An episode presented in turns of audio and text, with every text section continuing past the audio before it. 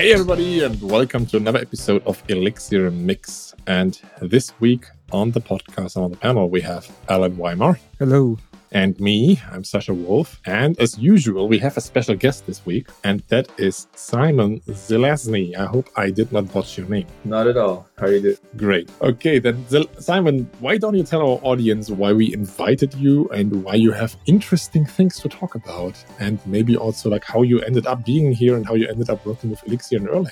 Sure thing. Hey folks, this is Charles Max Wood from Top End Devs, and lately I've been working on actually building out Top End Devs. If you're interested, you can go to topenddevs.com slash podcast and you can actually hear a little bit more about my story about why i'm doing what i'm doing with top end devs why i changed it from uh, devchat.tv to top end devs. But what i really want to get into is that i have decided that i'm going to build the platform that i always wished i had with devchat.tv and i renamed it to top end devs because i want to give you the resources that are going to help you to build the career that you want right? So, whether you want to be an influencer in tech, whether you want to go and just max out your salary and then go live a lifestyle with your family, your friends, or just traveling the world or whatever, I, I want to give you the resources that are going to help you do that. We're going to have career and leadership resources in there, and we're going to be giving you content on a regular basis to help you level up and max out your career. So go check it out at topenddevs.com. If you sign up before my birthday, that's December 14th. If you sign up before my birthday, you can get 50% off the lifetime of your subscription.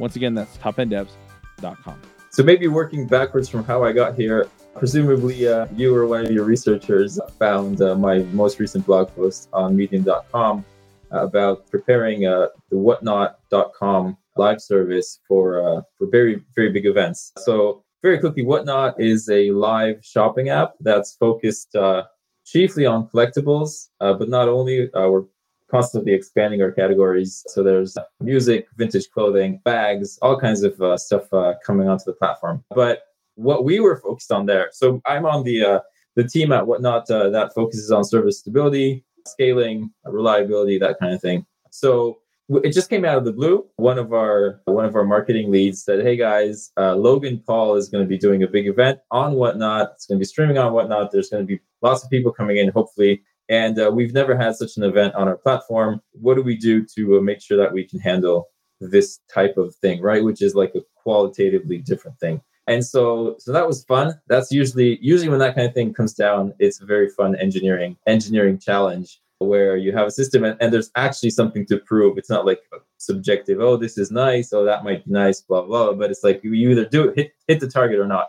So, so uh, our team went, got our hands dirty, and, and did some work around uh, our Elixir service. So, so Whatnot runs on two main services, which is a Python REST API for like the the slow data I call it, right, which is like user profiles, shipping, and that kind of stuff. And then we have uh, Elixir for the fast data, which is the bids and the chats and all the stuff that whizzes by your screen. So wh- why? Where? So just uh, kind of pulling the thread backwards. So why Phoenix and why PubSub and and why why was I even there at Whatnot at that time? So so that goes back to my earlier engagements with uh, with Elixir and Erlang you might have seen the talk from uh, ElixirConf in 20, I believe it was 18 or 17, uh, 17 probably, about uh, scaling uh, Elixir Phoenix PubSub also at Grindr, the, the dating app, where we had a, a project uh, around uh, tracking and and displaying user presence in a real time, as, as close to real time as possible. So that was my kind of first big project with Elixir over there at Grindr. But previous to that, it was Erlang, Erlang, Erlang for a couple of years.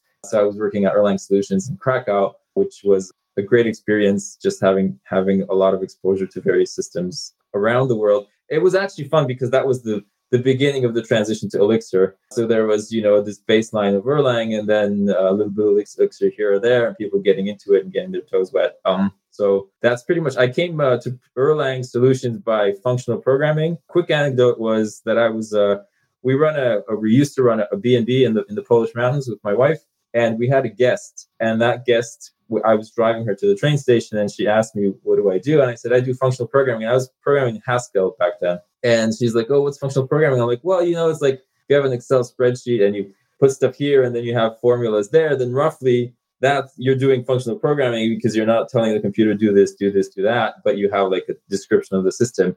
And so she remembered that. And then she turned out to be a recruiter for like IT, and she remembered that my functional programming talk and called me up and said Erlang Solutions is looking for developers. Uh, so that's how I got into Erlang Solutions, and so that's why I'm here. so, so, you so you got the job because you compared functional programming to an Excel. To Excel, yes, yeah. I think that's the first time I heard that comparison. But it, yeah, I, I see why, why, why you made it. I've never heard. I tried before. to come up with with with something that would you know I was driving and and and she was a, a person working in a corporate environment, so I thought, what how good how do I how do I reach her? Uh, so uh, yeah, you know, work. Yeah, relate to something with which she understand. Yeah, that makes sense. Makes sense. Interesting. Okay, but that's quite quite a journey. Also, like having worked at Erlang, Erlang Solutions Foundations. Sorry, my brain is mushy today. Solutions, Erlang yeah, Solutions. Erlang yeah, Solutions. best that's, Erlang company. that's, that's, that's pretty cool. That's pretty okay. Um, but I guess I mean from from from from your history of working with Erlang, from your history of working with Elixir, you have quite gathered quite a bit of experience in like especially scaling and uh, things, right? Uh, I mean, you're talking about like this whole presence thing and Grindr. Yeah, I feel like there's a whole talk on ElixirConf in Seattle you you gave on that. I mean, the kind of the whole scenario at, at whatnot with, with, with the sales thing. So, is there like I don't know, like if you had to say, okay, we have like some really big learnings I have, especially maybe compared to other platforms and other languages, because you said like at whatnot you also use Python and some part then still as an Elixir. So what are some key takeaways? Because we, we don't want to reiterate everything from the talk here, right? But like, what are some key takeaways? They say, okay, like this is like what was important part of my learning uh, learning journey, and like something um, interesting and valuable for every Elixir developer out there potentially. Sure. So I think what's interesting is that people, or maybe this was before the days of Kubernetes, right, and before the days of, of magically scalable clouds and so forth. So so there was this golden age, right, where I, I would say maybe mid 20 teens where Erlang was like the scalable platform. So when people, you know, were looking for scale, they would either go for like hardcore Java enterprise, big, big, really big installations, or maybe they would hack in C++, the, the really performance conscious and, and, and skilled people. But then, you know, you had like Ruby on Rails and all this really slow, right? Slow software, which is, by the way, how Elixir came to be, right? Uh, because Ruby was nice, but too slow.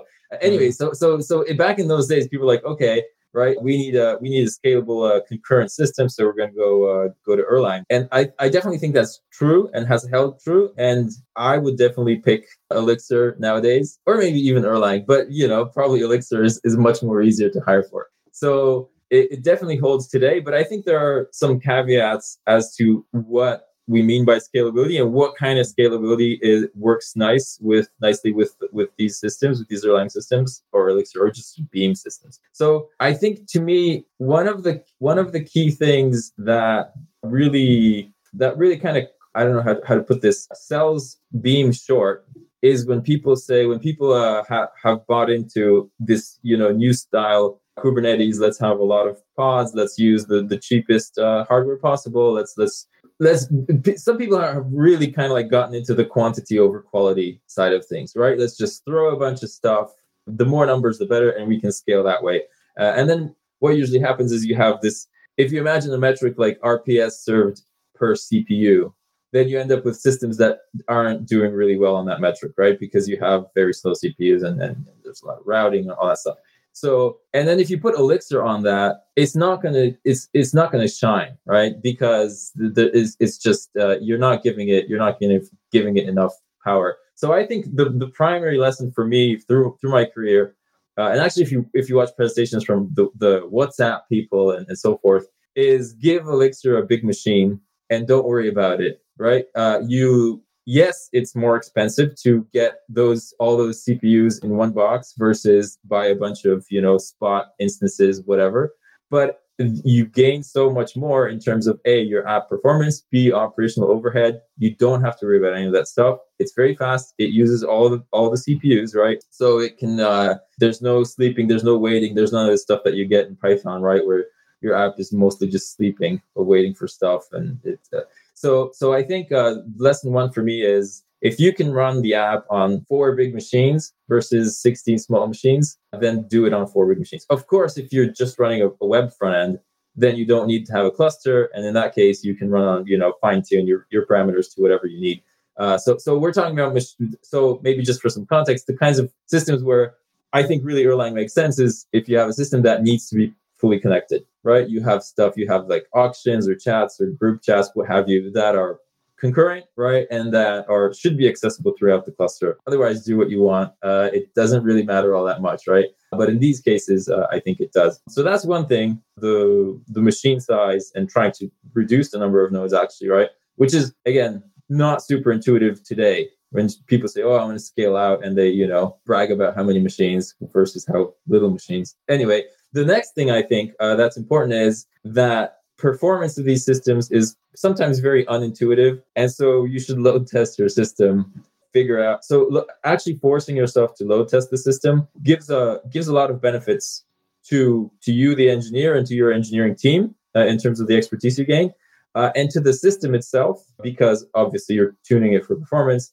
uh, or rebuilding it. And then three, for the organization because in order to load test the system you have to instrument it. You have to put in place all the kinds of things that you would have in production that you want to have in production that you probably don't have time to kind of sit down and oh yeah let's have a you know jira ticket to add all this stuff. No one's going to say oh yeah spend a week adding metrics to the system right? That's not a that's not a viable business aim. Whereas if you're load testing for a particular case and you want to say, hey, right, uh, our system is capable of doing ABC, then you won't know what ABC is until you put metrics in. So at the end of the process, you come out in a much better state as an engineering organization because you have stronger engineers, they know what's inside the system, right?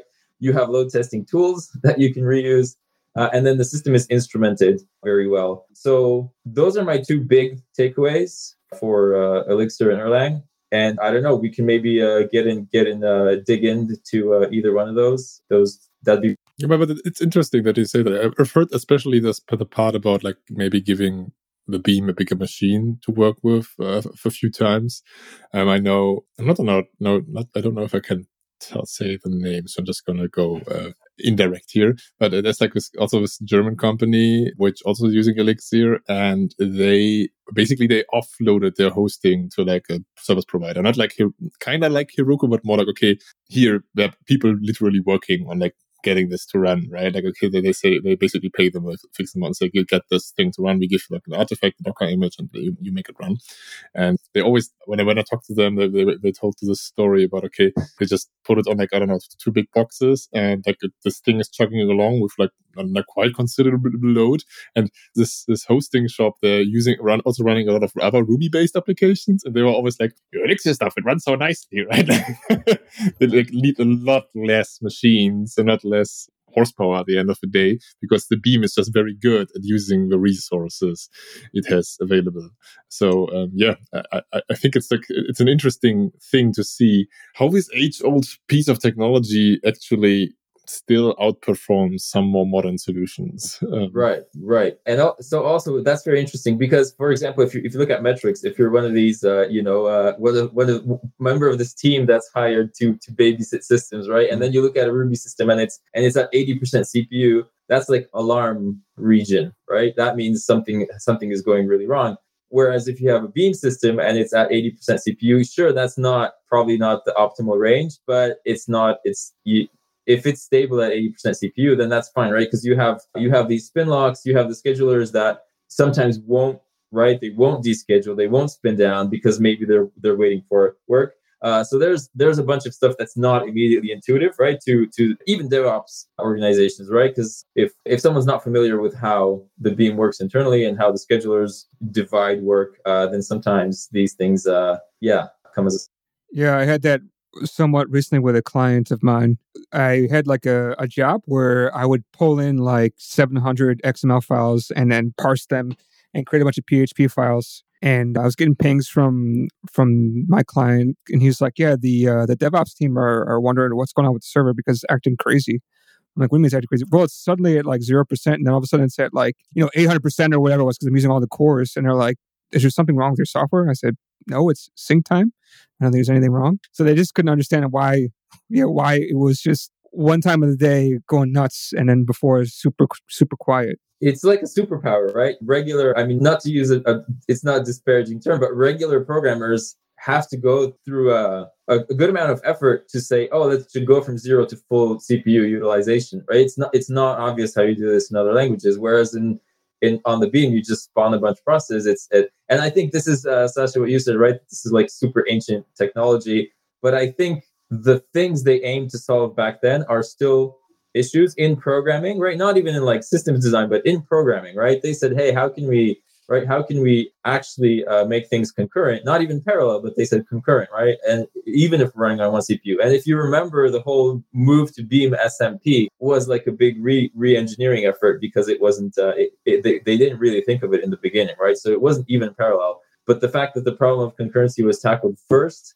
gives us all these benefits, right? Which which just speaks to the the, the foresight of the original Erlang developer.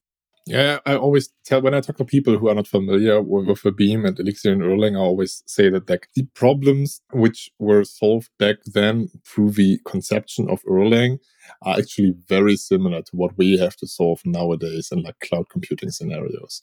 So there's like a lot of overlap. Maybe coincidental. I don't know. Like I'm not a tech historian or something.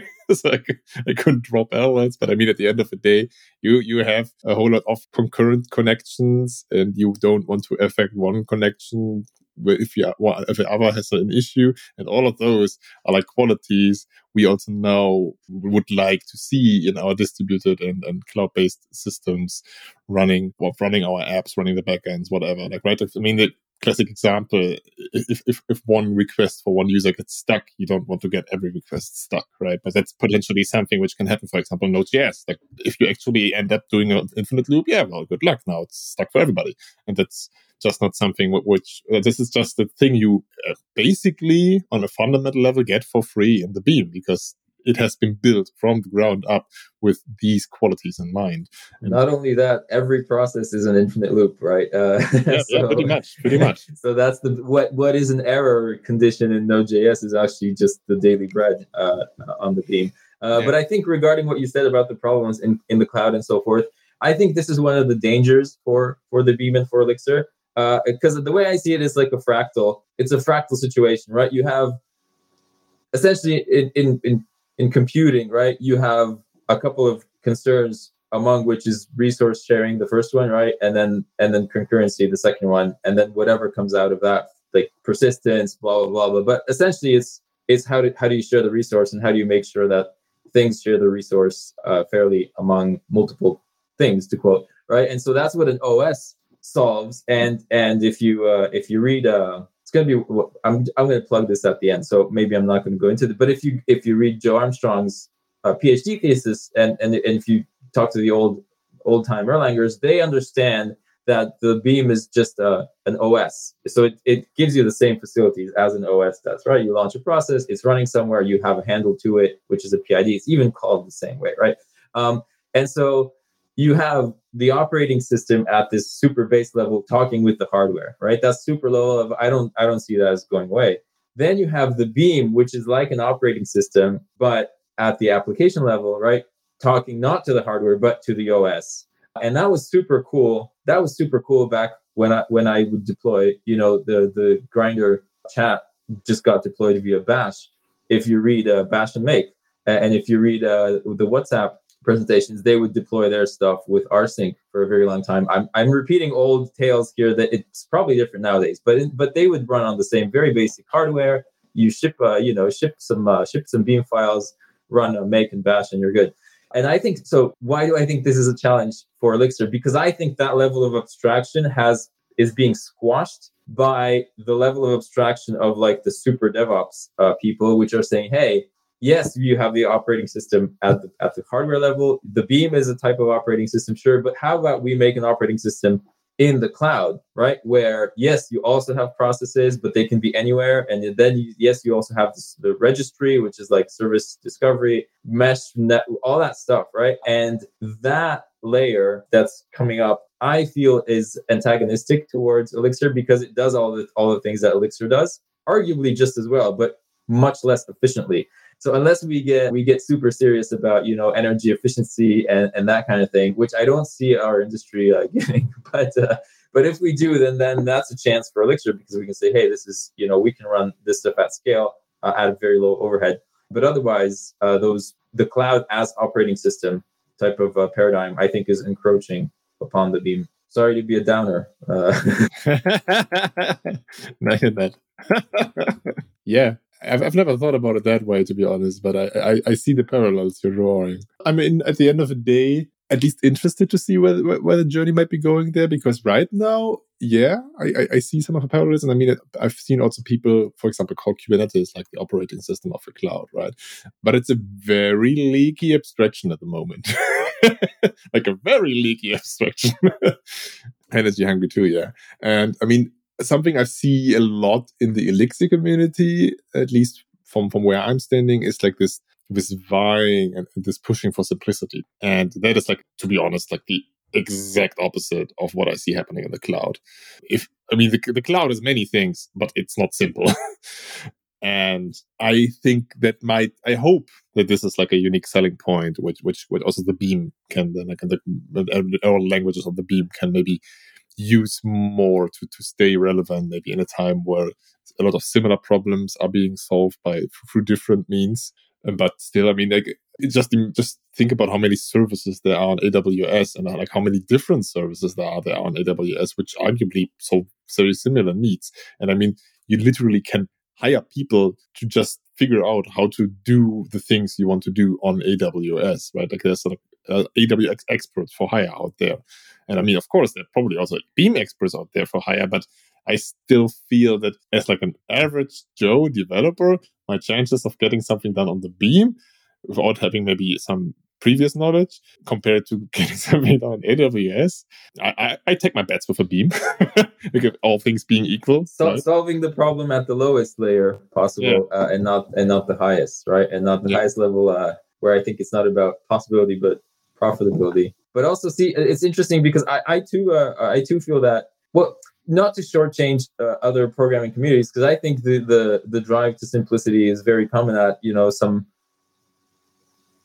higher level or longer experience with programming. You you you come to realize that stuff that even that you've written uh, in you know in the old days that was simple that you aimed to write simply uh, still works for example today right or you can make some changes and stuff that where you didn't think about that or didn't care or was under different kinds of constraints uh, uh, just rots, right? Uh, and and is is intrinsically more brittle. But I don't know. I'm not I'm not feeling particularly pessimistic today. But I just want to bring this up that I don't know what the selling point of simplicity is apart from its intrinsic value to the engineer versus how do I put this? Uh, sometimes I think a business will make a calculated bet right that it's that it's okay for us to be you know energy inefficient uh, inefficient of engineering time or taking technical debt against the future that we know uh, will be difficult uh, to deal with, uh, you know, in a year or two, um, because the calculated bet is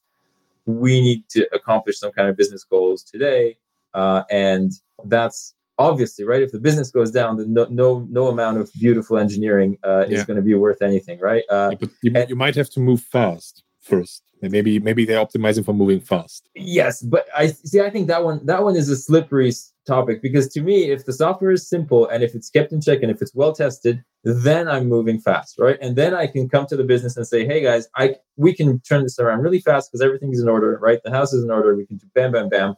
Versus uh, trying to shoehorn stuff into uh, into a, a, nest of, of badly made decisions in the past. So I think my, I agree completely but that equation only pans out if you already basically have a running system, right? Like if you're in the, I mean, especially nowadays in the context of like venture venture funds, whatever, like money being pumped into startups which want to hit the market as fast as possible. Well, then maybe grabbing all of these somewhat leaky abstractions and plugging something together, which yeah, might break your neck, at least technical complexity wise and technical depth wise, in two years down the road.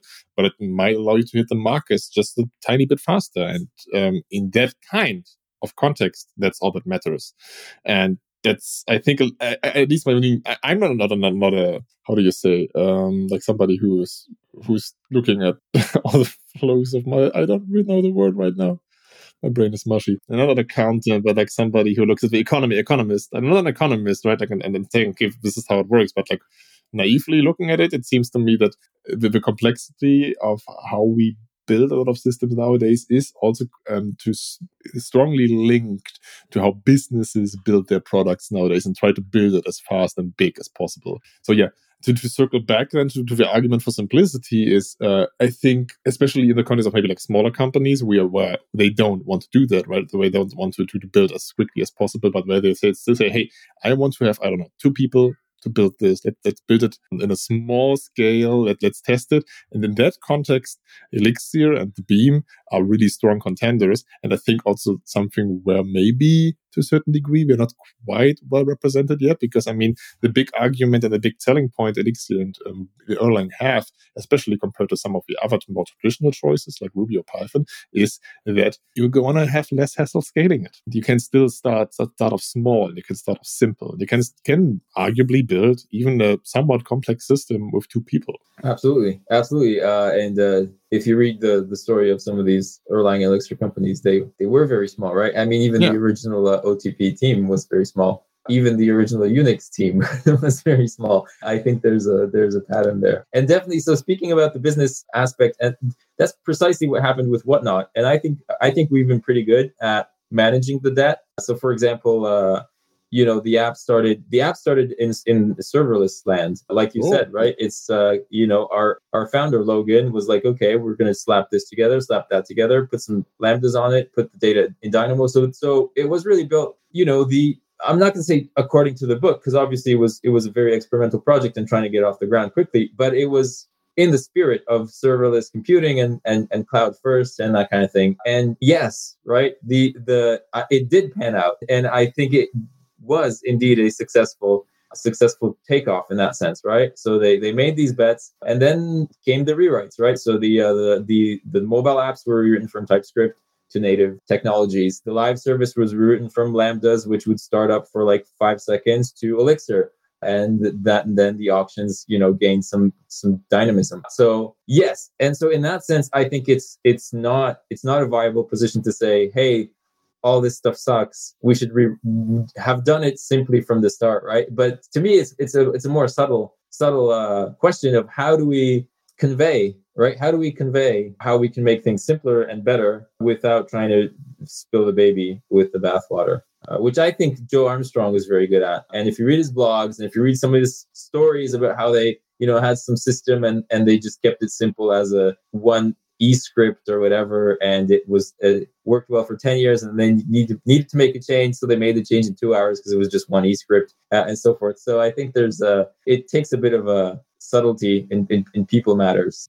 Hi, this is Charles Max Wood from Top End Devs, and lately I've been coaching some people on starting some podcasts and in some cases just taking their career to the next level. You know, whether you're beginner going to intermediate, intermediate going to advanced, whether you're trying to get noticed in the community or go freelance, I've been helping these folks figure out how to get in front of people, how to build relationships, and how to build their careers and max out and, and just go to the next level.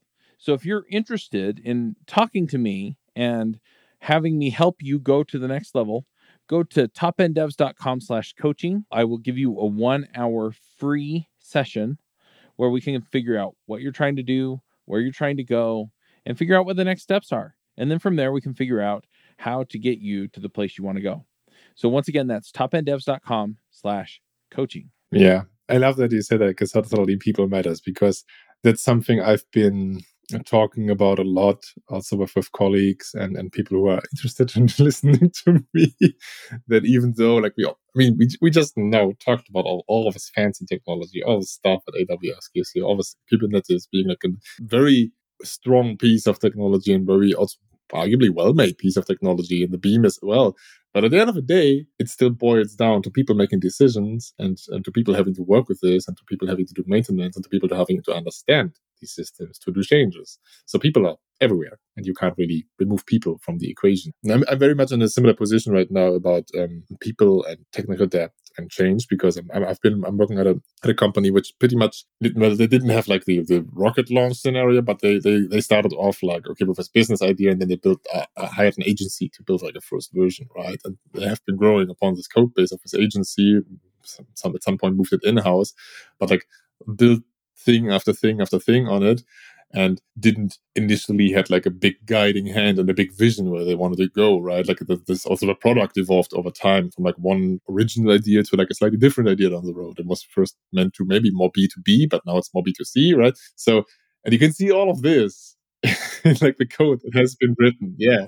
And there's a lot, a lot of complexity in the code base as it is right now. And the challenges we have right now, and where I'm pretty much in the forefront, and because I've, I've been picking up a technical lead role, is to, okay, yes, all of these things have served well, but let's maybe say goodbye to some of these. Let's figure out what is actually core, what is actually important, and what should we focus on. And then let's build the simplest possible thing to get that done and to then down the road make us allow us to move faster again. Because right now development speed is pretty slow. And that is, in my opinion, really strongly related to the level of complexity in the system. There's pretty much there's only one person in the entire company because they have been there for six years who really understand every every moving part. and everybody else is just yeah well is in their own small little niche of a product. So if, if, if this one person i don't know decides to go gets hit by a bus or wins the lottery well they're screwed. Or maybe not or maybe not because then actually uh, things really get real. I've yeah. seen things like this happen right? Yeah you lose a very important developer uh, who you think uh, is you know the key to the to the system and then people uh, step up. And uh, and it, it very often is a, is a good shock to the system, right? And and uh, and you you can no longer coast on someone knowing. Uh, you have to know. So you know it, it goes it can go both ways. Uh, surely the business business would be very concerned, but the developers could actually uh, gain, right? Um, and like, luck, luckily, this person is also pretty. They're they're very chill about the decisions they've made in the past. they could win the lottery. They they can always win the lottery. Uh, so, but yeah, kind of got derailed here, but it doesn't really matter. Kind of moved over all the places. Complex. Uh, well, the simplicity angle. I think the simplicity angle is, is super important in in the in the beam like from from the ground from the from the origins forward my thing my thing is uh, i always tell uh, all new uh, all new developers uh, that join and, and want to learn about the system uh, not not to start even with elixir not to start with phoenix tutorials that stuff but to start with like the the, the erlang you know the erlang the movie the phone call hello joe that stuff uh, because really right they were doing really cool stuff back when, right? This was the 90s. And and if you really d- dig uh, dig deep into like Joe Armstrong's blog or or his PhD thesis, uh, you will see that the simplicity angle was always super super strong. And of course, things grew upon that base, right? You have all these weird OTP applications that you have to compile uh, when you compile OTP, which you know no one knows. But probably that was some project at Ericsson, and they had to do with this or that. So, so those are the inevitable, you know, the inevitable warts of uh, of history. But I think the the spirit is super simple and very uh, ag- aggressively uh, simple. So I'm curious. I mean, with all of this notion of like simplicity or maybe like how Beam does things differently compared to some other platforms. We also talked about that the Beam maybe likes big machines more than small machines, which is like counter to how the cloud nowadays often operates. Is there like I don't know like any any war stories you can tell about scaling a beam based system to like really handle high loads of concurrency, maybe even like a clustered system? I mean, you already said that like a, a scenario at whatnot, right? Like any, any war stories there? Did did you succeed? Yes, yes, we did succeed. So the war story from whatnot is uh is actually uh I think there are war stories and there are more like engineer, like civ- civic engine, civil engineering stories. Uh, and this is more of a civil engineering story because we, the goal wasn't to scale like to bajillions of users, right? Uh, and, uh, and, and continue that trajectory. Uh, it was more like, so, so the, the goal was more to determine the limits of the system, which hadn't been determined up till then. And then, and then be able to say, Hey, essentially what load can this bridge bear right? What can we pass over this bridge? And where should we stop? Uh, and so this was interesting because it was also a people it was a people project uh, in the sense that the the leadership at whatnot is super they super get technical things. They they have a very long history with you know with the tech industry, so uh, they're not like these you know clueless pointy pointy haired bosses that will come and say, hey, you know, I heard blah blah blah blah can do three bajillion users. It, it's all very realistic, and so so we were very close with them, and the goal was so there was plans like a plan A, plan B, plan C.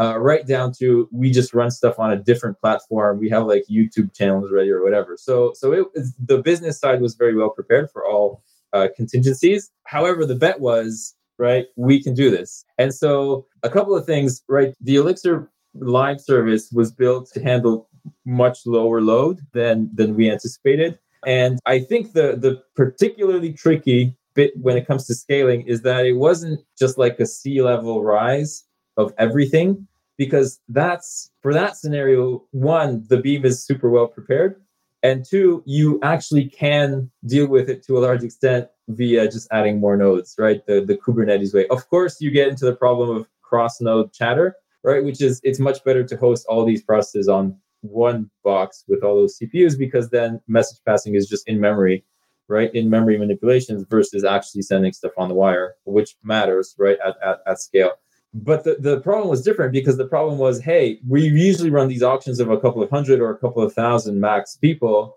but now there's a, a celebrity coming on with millions of followers uh, and and this could run into like the high tens of thousands or even the hundreds of thousands. So the goal was how how big of a single auction can we support? And this is a, a th- this is admittedly a tough problem for Erlang, right? Because there's only so much a single process can do. Here's a war story, very quickly, an aside about war stories. Back in Erlang Solutions, a friend was load testing uh, some RabbitMQ setup for someone. And long story short, they said, now this might be out of date, but back then, and I, I remember this, they said 100, uh, 10,000 messages per process is what the beam can handle easily, right? For 10,000 messages per second, assuming you're doing some process. So that was in particular, that was a, a, a rabbit queue, right? Uh, so exchanges are ETS names, and then the queues themselves are processes. So uh, this, so that's that's if you if you really load up a queue, then you come up with uh, just the limits of what one process scheduled on one CPU can do sequentially. And so essentially, this is what they were asking us to do. Hey, we have you know tens of thousands of people. They're going to be sending events to some process, some channel, uh, some uh, auction process, and then that auction process needs to handle all that stuff. Uh, there's also a chat process uh, and so forth. We had so so there were several things, right? Can we handle a the number of people in the channel, b the number of chats that they might send, and then c the auctions.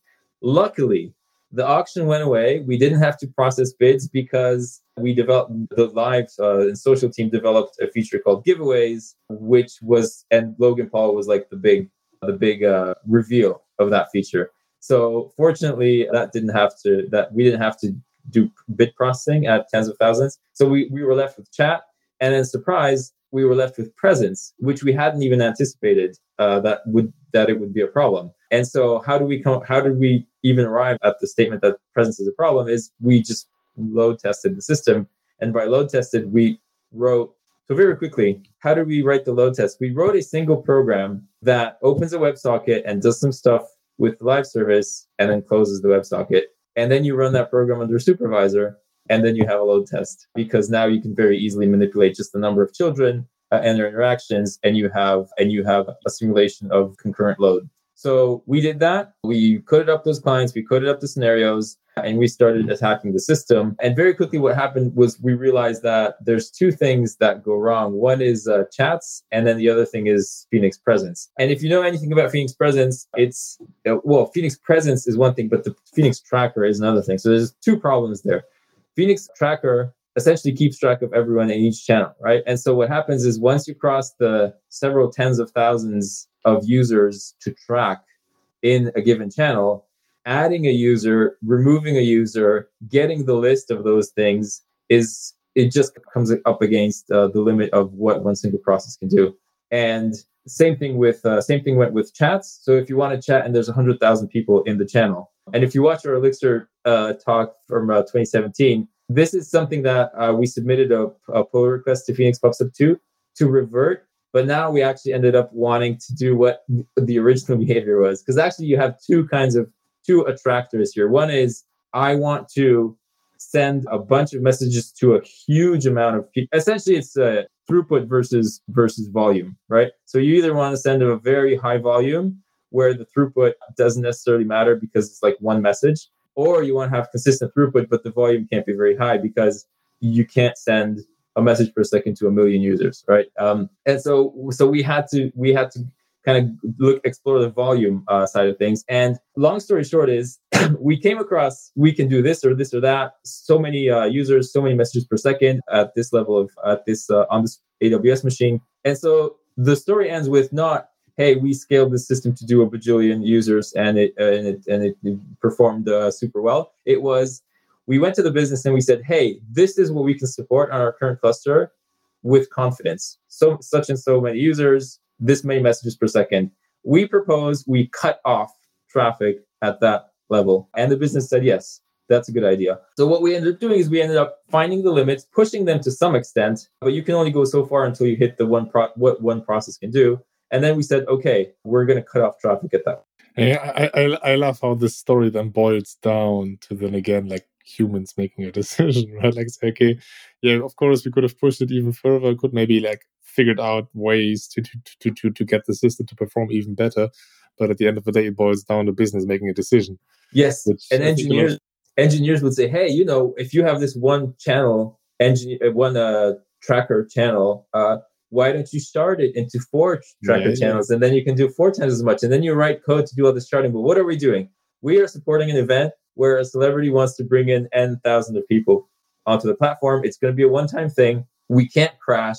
That's all. That's the requirement, right? If we ha- ha- happen to have to reject some number of people, so be it. We ended up not having to implement any of those hard, hard uh, rejection strategies because we were well under our Logan, our, our technical uh, founder, uh, pushed us really hard, like do a hundred thousand, do whatever, and we didn't uh, end up uh, anywhere near a hundred thousand. So we were well under, well within the bounds, but we knew where the bounds were, and we knew how to kind of cut the right, cut the traffic uh, to uh, to make sure the service stays uh, acceptable. This is, by the way, what DynamoDB does, right? Uh, from by design, right? They know how much the system can do per shard, per whatever, and if you go over that, you get a 404 error saying, "Hey, client, slow down. This is we we cannot process this much." Uh, so there's feedback control built into the system, and ultimately, with these huge systems, it's all about feedback control. So, Allen, I thought you had like a whole bunch of questions about load testing you at least said before we pressed the record. So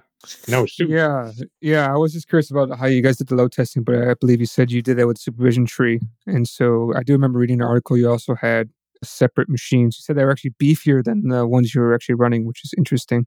Yes. So that's one thing. That's that's a kind of uh, that's a kind of uh, what do you call it? A, a, a secret of the trade that people usually think that it's the server that's you know that's most under load when you're load testing. But actually to generate all that traffic you need a lot more firepower. If you think about all the distributed computing that's out there on the devices that are hitting your server that's way more than whatever you have on your server right? Like how many cores does your phone have? It's super powerful right? So it's like you know 10 of those phones is pretty much what your server is. And so if you don't appreciate this fact right if you if you start load testing with crappy machines then your machines will get overloaded. But what's worse is they will skew your your perception of the system. Because with these load tests i think this is most important if you start doing this. And if you do it on your own if you don't use like a third party tool if you if you try to do it on your own it's it's sometimes very hard to tell whether you're seeing a false positive or a true positive in terms of like a, a limit on the system.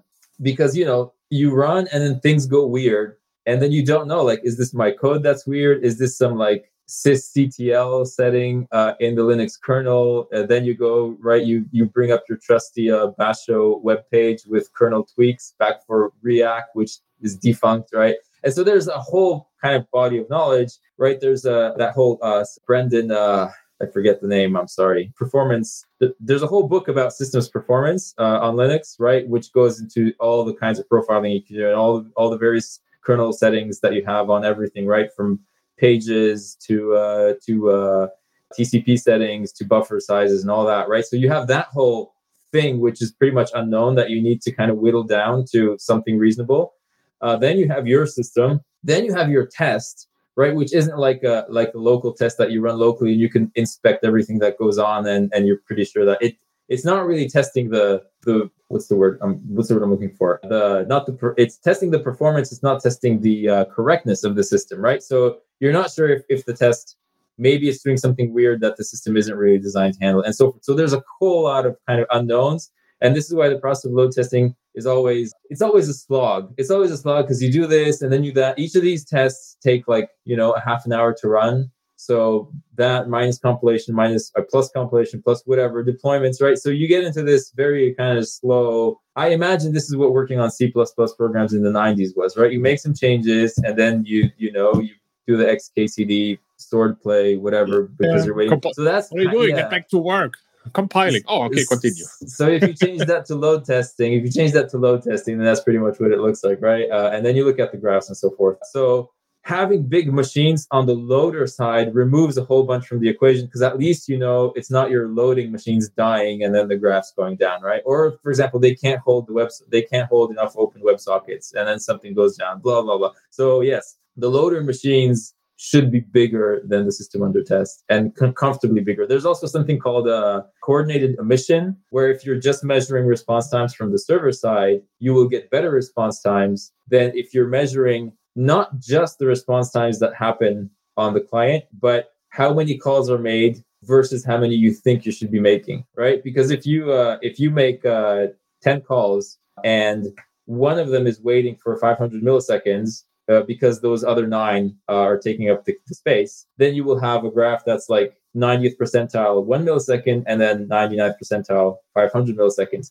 But in reality, how many of those should have been made within the second? Probably more, right? So if you had additional requests coming in there, every one of those would be waiting for 500 milliseconds or more, right? And so to actually measure what the realistic uh, r- realistic latencies under load are, uh, you need to look at coordinated omission, which we didn't do, which is a very esoteric and mathematical topic. There's a great presentation. We, we could link it later. How not to measure latency. It's called by the founder of Azul Systems. I forget his name again. So anyway, so there's a whole bunch of stuff. So one one of the best ways to kind of push away the problem of coordinated omission uh, is to have as powerful a loading system as possible to make sure those pipes are, are clear between the loaders and the system under test if you want to focus on the system under test. Yeah, I also think it's, it's quite interesting about how you actually can test your own system to make sure you sorry, how do you how do I say this? Maybe I'm saying it wrong. How you can figure out where the issues are, right? So I'm sure telemetry must be your friend. I can imagine some events you're using, but you probably to build some of your own custom events to check to see what's going on. Yes. And so then, we are all about telemetry.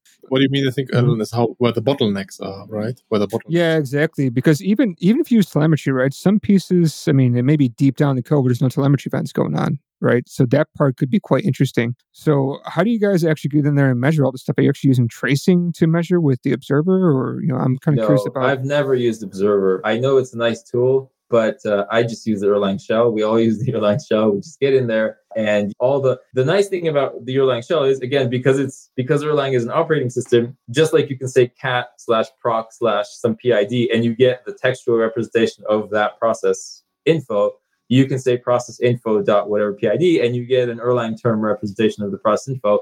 So not only uh, not only do you have equivalent tools for measuring uh, what's going on, but you also have the ability to act on that information, right? So you can write little scripts about, you know, getting all the processes, sorting them by message queue length and that kind of thing. And actually, right, recon, that library by Fred uh, is uh, does a, a, bunch of that stuff. So we heavily rely on recon because usually what happens, right? If you have a bottleneck, yes. So I think you're you're exactly right, Allen. Right, the, telemetry will just point you in a general direction, but you don't know what line of code is actually responsible. And very often, it's not a line of code, right? It's the way something is wired. So then you go and look at the processes that are involved, and if there's a bottleneck on a single process, then that's the best case scenario because that's the easiest thing to identify, right? Oh, this process has like 2,000 messages in the queue, and all others have zero or one that's a clear win, right? Or oh, this process has like three gigabytes of heap allocated and everyone else doesn't, right? Oh, so there must be something wrong. There was actually an interesting thing. So, for example, in the chat scenario, because we talked about the pub sub and about cutting off the the the uh, in the blog, I've written about how we at some point past some some size of a of a live of an auction, we just we just don't register people for the tracker. Because if there's 50,000 people, you don't care that X left, Y left, A joined, B joined, Z left, right? It doesn't matter. Past that point, it functionally doesn't even matter. So why why even why even have the system do the work? For chats, uh, there was uh, there was a different thing because the processes that were connecting to the chats. This was an interesting debug session. So what happens was your socket connects, and then you want to fill the screen with the chats that were going on previously. So we have this little store. It's in Redis where we have the 20 most recent, like a rolling, like a window, right? And we just pull those messages in. What was happening was that the chat channel that was opening the channel process, which opens for every WebSocket, right? So if you have 50,000 people, it's going to be 50,000 each channel process, gets all these messages, does all this stuff, boop, boop, boop, boop, boop, boop, boop, and builds up a huge a huge uh, queue, a huge uh, heap. And so you would see this when the when the system was st- when the load was starting, you would see a, a graph, right? And it would form a hump. And then you would see the garbage collection kick in and the hump would go down and then it would flatten out. And the problem with that hump was that it made the maximum amount of memory used by the system much higher than the steady state because right you could you, you use like 20 gigs just to do that before the GC kicked in, and then it was at 10 gigs. So it was pretty bad. So we had to take a look at how to do that. And then what we ended up doing was we ended up manually garbage collecting the process. So what we did was there was the init, uh, the I forget the clause name, but there was like an init clause where we would do the work, we would garbage collect ourselves, and then send ourselves a message to actually get in the loop of, of, of handling uh, messages. Uh, so that was something we had to debug with with Recon as well. Take a look at why this is happening, right, and then kind of go one by one. Oh, is it this, right? Is it all this? Is it the messages? Turns out we're getting 20 messages for 50,000 people at scale. Things are very different, right? It's not like oh, 20 messages, who cares, right? No, because it's times 50,000, right? So now you're talking about megabytes and megabytes and megabytes. Yeah, I remember there's this hibernation and all this kind of stuff. Like it stuff, all kinds of stuff's going into my head going back to the presence, right? Sure, it makes sense. You don't want to blast to everybody hey, here's who's leaving, here's who's entering. But I think some places, especially like live streams, they want to see every couple seconds, they want to see an update about how many total people are there.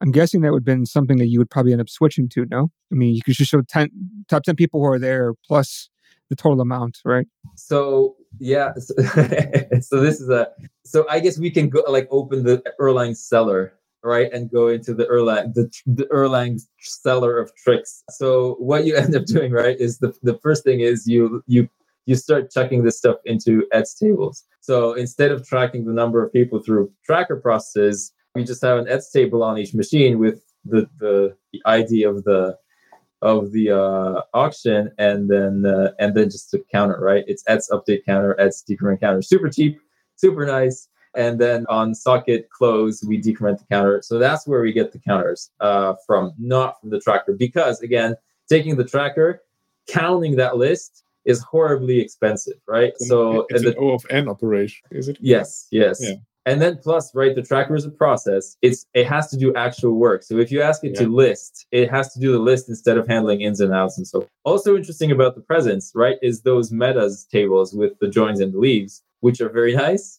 when you're under N,000, right? But imagine when you're at, you know, 50,000 and you keep getting these socket updates with all those joins and leaves. So what ended up happening is that stuff started and clogging up the network because there was just so many, so many megabytes of information. So that was another thing we had to cut out, which is, hey, after, you know, so many people are in the channel, we don't even send out the updates about who joined and who left because there's enough chatter in the chat itself uh, for us to pollute that space, right? That, that's precious user user uh, attention space, right? Which we don't want to fill up with with bureaucracy. Okay. Yeah, it's that's some pretty interesting stuff. I have to take a look at your talk because yeah, I'm always interested in this, but sadly, I don't get anything so popular. People don't throw scale at me. I got maybe maybe all the clients I have are just bad luck. It is you have to milk it.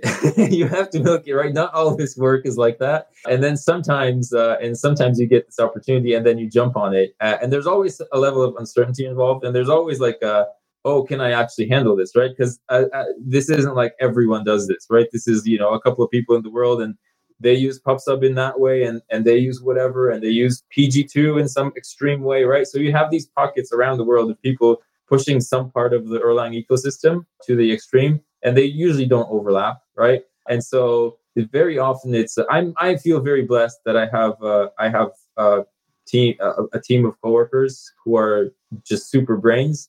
Shout out to to my pal Rafal and uh, Pavo and the old Erlang Solutions uh, team. Uh, they uh, sometimes uh, you you just make a bet, right? And you say, okay, I, there's this problem, right? I have I have talented people with me. We can try. And then yeah, if if you fail, well then right, it's that's a learning. But then if you succeed, then then then that's some, a pebble on the on the hill of you know cumulative uh, Erlang Beam experience for the community that you can then share, right? That then builds on something. I think that was great. The the Basho folks uh, really did a, a, a terrific job uh, in terms of documenting because they were obviously pushing the system very hard right? And so all, all their work around documenting how how the beam behaves and then also patches to the beam itself and, and so forth i think that was super super valuable. And i think that's a tradition that i would like to you know foster wherever i work to uh to get to get some input back into into the beam. Did you guys ever reach out to any other companies that are dealing with large scale to see how they handle some stuff or blast out some messages? Or was it just basically going you're just your own kind of internal struggles? Just our own internal struggles I think you know between us we have a lot of uh, experience. So I think you know I think if we if I'm super weak on the web front, so if if the if the tables were turned and if it turned and if we had to like you know service a bunch of uh, Phoenix uh, page views or live views or something like that, I would definitely be not be attempting this myself. I'm a you know chat streaming chatting uh, type of type of engineer. So in that case, I would definitely turn to the community. In this case, I think we felt confident that you know we got this. Okay, that's like quite a bit of wisdom there, Sam. and I, I think I have to ask the one question. Maybe some people are wondering right now, like, uh, are you hiring? yes, yes, we are hiring. Yes, we are hiring. Please reach out. Uh, there will be a link. Uh, there will yeah, be a link. Uh, yeah, yeah, yeah. Absolutely. There's a lot of uh, interesting Elixir challenges. There is not pure Elixir work we are expected to be generalists, so you will uh, you will get your hands dirty probably in, in multiple uh, multiple areas. But uh, but the Elixir work that that is there, I think, is uh, is extremely fun and rewarding. And there's uh, and there's business challenges that that your code is powering, and that and that your code has to kind of prove out. So uh, very exciting. I guess next question is when are you get rid of get rid of all that Python stuff the, uh, the back end. This is why I'm not never super optimistic. Uh, that there's so much. It's like uh, Sascha, like you said about the layers, right? There's so much. There's so much encoded business uh, processes in that code, and that's kind of the default code for for API stuff. Uh, so not in the short term. Uh, perhaps we will be breaking off. I think we've we've managed nicely to keep uh, the, the, the service sprawl contained to the main backend in, in Python and the live service in in, in Elixir, which uh, to me maps uh, you know to the domains in a in a rough, very rough grained way. Now there's services coming up that utilize machine learning, which was natural not to shove in the main backend where it would uh, it would uh, get suffocated. So I, I think it's a natural process that you know as companies grow and, and teams want to do their own stuff that that they're going to break out the services not for technical reasons but for people reasons again right ding ding and so in that sense i think i think there's a chance that we'll be uh, putting uh, out elixir services uh, especially since my experience with onboarding people onto elixir is that is that it's a very friendly newbie friendly language uh, especially if they're good if they're good engineers in other languages then they really appreciate the you know the, the all the all the human uh, all the uh, what do you call it creature comforts that you get with elixir uh, all the all the sanity right? Uh, so i think there's a there's a very good aura uh, around elixir uh, oh, in the sense that people that people i don't know i don't know the word to use. There, there's a there's a there's a I, what's the positive uh po- the, the positive opposite to, to to a shadow? Like you have languages that have a shadow but elixir has a has an aura. That's halo. how i see it. The halo there you go, there you go. so yeah so that's what it is. But but definitely whatnot. I think it's it's somewhat of a standard in modern like super fresh companies where people just say oh let's just do it in python uh, because of the availability of packages all this stuff. There's this feeling i'm going to bring up xkcd again i'm sorry uh, but that old comic about where he imports anti-gravity and i think that still works in python like that's still one of the charms of python. Although no one tells you what the cost of import anti-gravity is and how you actually have to deploy your system. Uh, and you know there's a lot of there's a lot of dark corners there that, yeah, that I think, uh, yeah, seriously. yeah. I mean, for everybody who has also been following me, for example, on Twitter, I'm, I'm a big proponent of like being pragmatistic, being, a pragmatist, being pragmatic about things. At the end of the day, if like a given problem is solvable with a tool you know well, then yeah, why not use it? I mean, at the end of the day, if your team feels comfortable using Python to solve a certain kind of problem, I mean, if it's if it does a job and it's not a pain in the ass, yeah, then why not? I mean, I like working in Elixir and I like working in Elixir very much, and it's definitely my preferred language. But I would never say that everybody has to do that for every single problem because I mean, we, we had an episode a while ago. We talked about when not to use Elixir, maybe right, and uh, there are use cases where arguably Elixir is not the best choice. And one of these use cases is their team is super comfortable in Ruby. They they, they know the Ruby in and out, and, the, and the business domain they're operating in is not really at odds with that, then sure, what, what, there's no reason to switch to Elixir. At the end of the day, we're not getting paid for, as you said earlier, writing beautiful code or building super great systems, but I mean to solve business problems. Exactly, exactly. And then what's the uh, what's the glory to be had in rewriting an existing system exactly. just to change the language? That's there's no there's no no real benefit. Uh, so so yeah, yeah so. You're, you're, you're literally burning money. okay, no, no, no. You're not literally burning money. I'm sorry, but you are. Well, with some of these systems, you are burning money in the cloud. the hours, uh, you know, just go by. True, true, true, true, true, true. Okay, um, since we already crossed the one hour mark, unless there's something else you, Allen, would like to ask, or you, Simon, you would like to, I don't know, plug here, then I would slowly transition us to picks. Okay, but before we do that, uh, Simon, if people want to get in touch with you, how would they best do that? I have I have an email address, uh, and I and I have a blog. Uh, that's how you reach me uh, via my email. So I have a blog uh, at pzel.name, and I used to have a Twitter very long ago. I deleted it. I'm I try not to spend too much time on the computer beyond what is strictly necessary. No one's paying me. no one's paying me to be on Twitter. So so yeah, uh, if you reach out, uh, we do have a myself and Rafael, my my pal. we have a website at well iron.com where we put our kind of shared collaborative collab collaborative essays which we've which we've let slack a bit uh, in in the last year. But but we also uh, we also reply to developers at welliron.com we get some emails sometimes from people reading our reading our posts and saying hey i like this i'd like to do that or we're trying to do this in our company. So if you want to reach us as a, as a duo but then also developers at welliron.com. Nice. Okay. I'm also on Whatnot as Awk engineer, but I can't sell yet. Whatnot hasn't uh, doesn't support sellers in Poland yet, so uh, I only buy. But once we do, uh, I'll be uh, selling stuff on Whatnot as Awk underscore engineer for what that's worth. we're gonna include we're gonna include uh, links to all of that. So if you want to get some Simon merchandise down the road, that's that's the place to go, right? okay. Uh, um, then let us transition to picks. Hey, folks! If you love this podcast and would like to support the show, or if you wish you could listen without the sponsorship messages, then you're in luck. We're setting up new premium podcast feeds where you can get all of the episodes released after Christmas 2020 without the ads. Signing up will help us pay for editing and production, and you can go sign up at devchat.tv slash premium. Since I'm asking, as usual, Allen, what is your pick for this week or the, your picks? Yeah, so lately I've been debugging systems in production, but not in the fun way that Simon has, but more like why isn't this configuration working? And mostly I can I push myself to Kubernetes, and so I've been using this tool called Kubernetic, which is like a native Mac client for Kubernetes and it's been fantastic. So for this tool, I think it's uh, it's really cool. So if you guys are using Kubernetes, definitely check it out. It's uh, really nice if you're on Mac. Uh, I think the next cool one to use after that would probably be K9s, which is also pretty sweet too. So those two tools are definitely in my tool belt when I go working in production. Nice. Have you ever tried Lens? Never heard this one. How do you, you say might it? Want to check it out. Lens, L-E-N-S. It's like a visual Kubernetes browser. L-E-N-S? Yeah, it's also like a, something I, I, occasionally reach for when I want like more of an exploratory scenario. Uh-huh. So yeah, let me check this one out. Really nice. Uh, okay, then I think I'm gonna go go first, Simon. You you can, you can uh, enrich people with your picks at the end.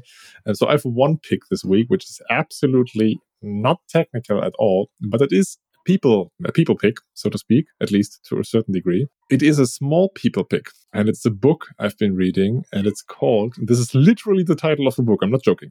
Um, the book you wish your parents had read. That's the title of the book. and as you, as, as I said, like it's a book about little people, and it's a book about how we as humans bring pre-programmed responses to stressors and like to situations just from our own childhood, from our own way of how people, our, parents treat us in certain situations. And we like, we're just hardwired then to do that to our kids. Not hardwired in the sense you can't change it, but I mean, our, our brain is molded that way. And that it's, very valuable very important to take a look at your own childhood and figure out, okay, why, why, am I, why am I reacting to this situation so strongly, for example? What might have happened in my childhood that makes me react this way? And are all of my emotions at this moment actually belonging to this moment or maybe to a moment in the past? it's not a read like I don't know, like you, you, don't sit down on the couch with like a, a, cup of coffee and a cozy blanket and just say, "Oh, this is like such a nice Sunday afternoon reading." it's more of like a self-reflective thing, a bit exhausting at times, but it's definitely it's very rewarding. I've I've, I've finished like half of it now, and there are already some some aha moments in there which which made me reflect on, on, on how for example i treat my kids because i'm I think I've mentioned it before, but I have two little kids. So, and then again, the way, the things I learn about working with my kids on day to day basis and the things I learn at work on do on, on, like working with people and, and how to treat people, there's a strong overlap there. There like sort of a lot of things you can take, take from one thing and the other. So even though this is a, a book about um, how, about, about being a parent and having kids, I still think like if you're interested in this whole social technological thing, there is there's value to be found here. So yeah, maybe maybe a bit outside the usual context, but it's definitely a very very good very uh, book which is well worth the read. Okay, Simon, what is your pick or what are your picks? Okay, I, I did my homework. So you said three picks. So I'm just gonna I'm just gonna uh, rattle them off. So pick number one uh, that I think is super valuable and super kind of high high uh, high return for Elixir developers is to read the works of Joe Armstrong. So read uh, his PhD thesis. It's not. It's not. Uh, it, it's it's it's it's just a great read. It's not a dry, uh, it, unapproachable thing. It's a great. It's a great read. Next is uh, his blog. Uh, if you read, I think it's still up. I hope it's still up. And his Twitter. He passed away. Uh, I think it was two years ago already, or three. So so these things might you know start coming down at some point unless someone archives them. Excellent stuff. And then his presentations on YouTube are great uh, from various conferences. He had a great chat with Alan Kay, which which which I which I witnessed at uh, Elixir Conf San Francisco. So yeah, Joe Armstrong. Uh, I I just always uh, hype uh, all all his writings and and speeches because uh, uh, he's the spirit that animates the beam. That's number one. Number two is read the classics in in in the sense that read the old papers. You can open up the ACM awards Turing Award page. All the papers are are up there. You can read that stuff. You can, I guess, the the pick is for you to gain a, an appreciation for computing history because a lot of these things that we're seeing are just iterations of stuff that happened in the past, uh, and people have thought about them before, and maybe their ideas could inspire you to uh, to do a better job of engineering and maybe simpler. So yeah, those are the two. And then the third one is uh, is very much in the vein of Sascha's. So I'm a dad too. I have three kids, and I'm also a programmer dad. And so the third pick is just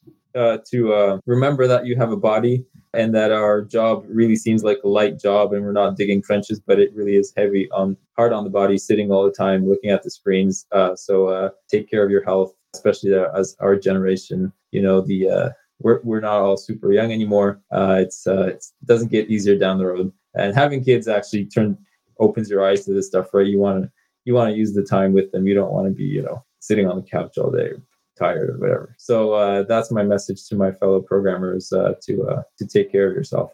Uh, and that, that's those are my picks. And end of message. It's a wholesome pick if I've ever heard one. But yeah, pl- pl- plus one on that. Definitely plus one on that. Okay. Then, Simon, was a pleasure having you. It was a pleasure uh, being here. Thank you. Then I hope you all enjoyed listening to our rambling as usual. And tune in next time when we have another episode of Elixir Mix. Bye. Bandwidth for this segment is provided by CacheFly, the world's fastest CDN. Deliver your content fast with CacheFly. Visit C A C H E F L Y dot com to learn more.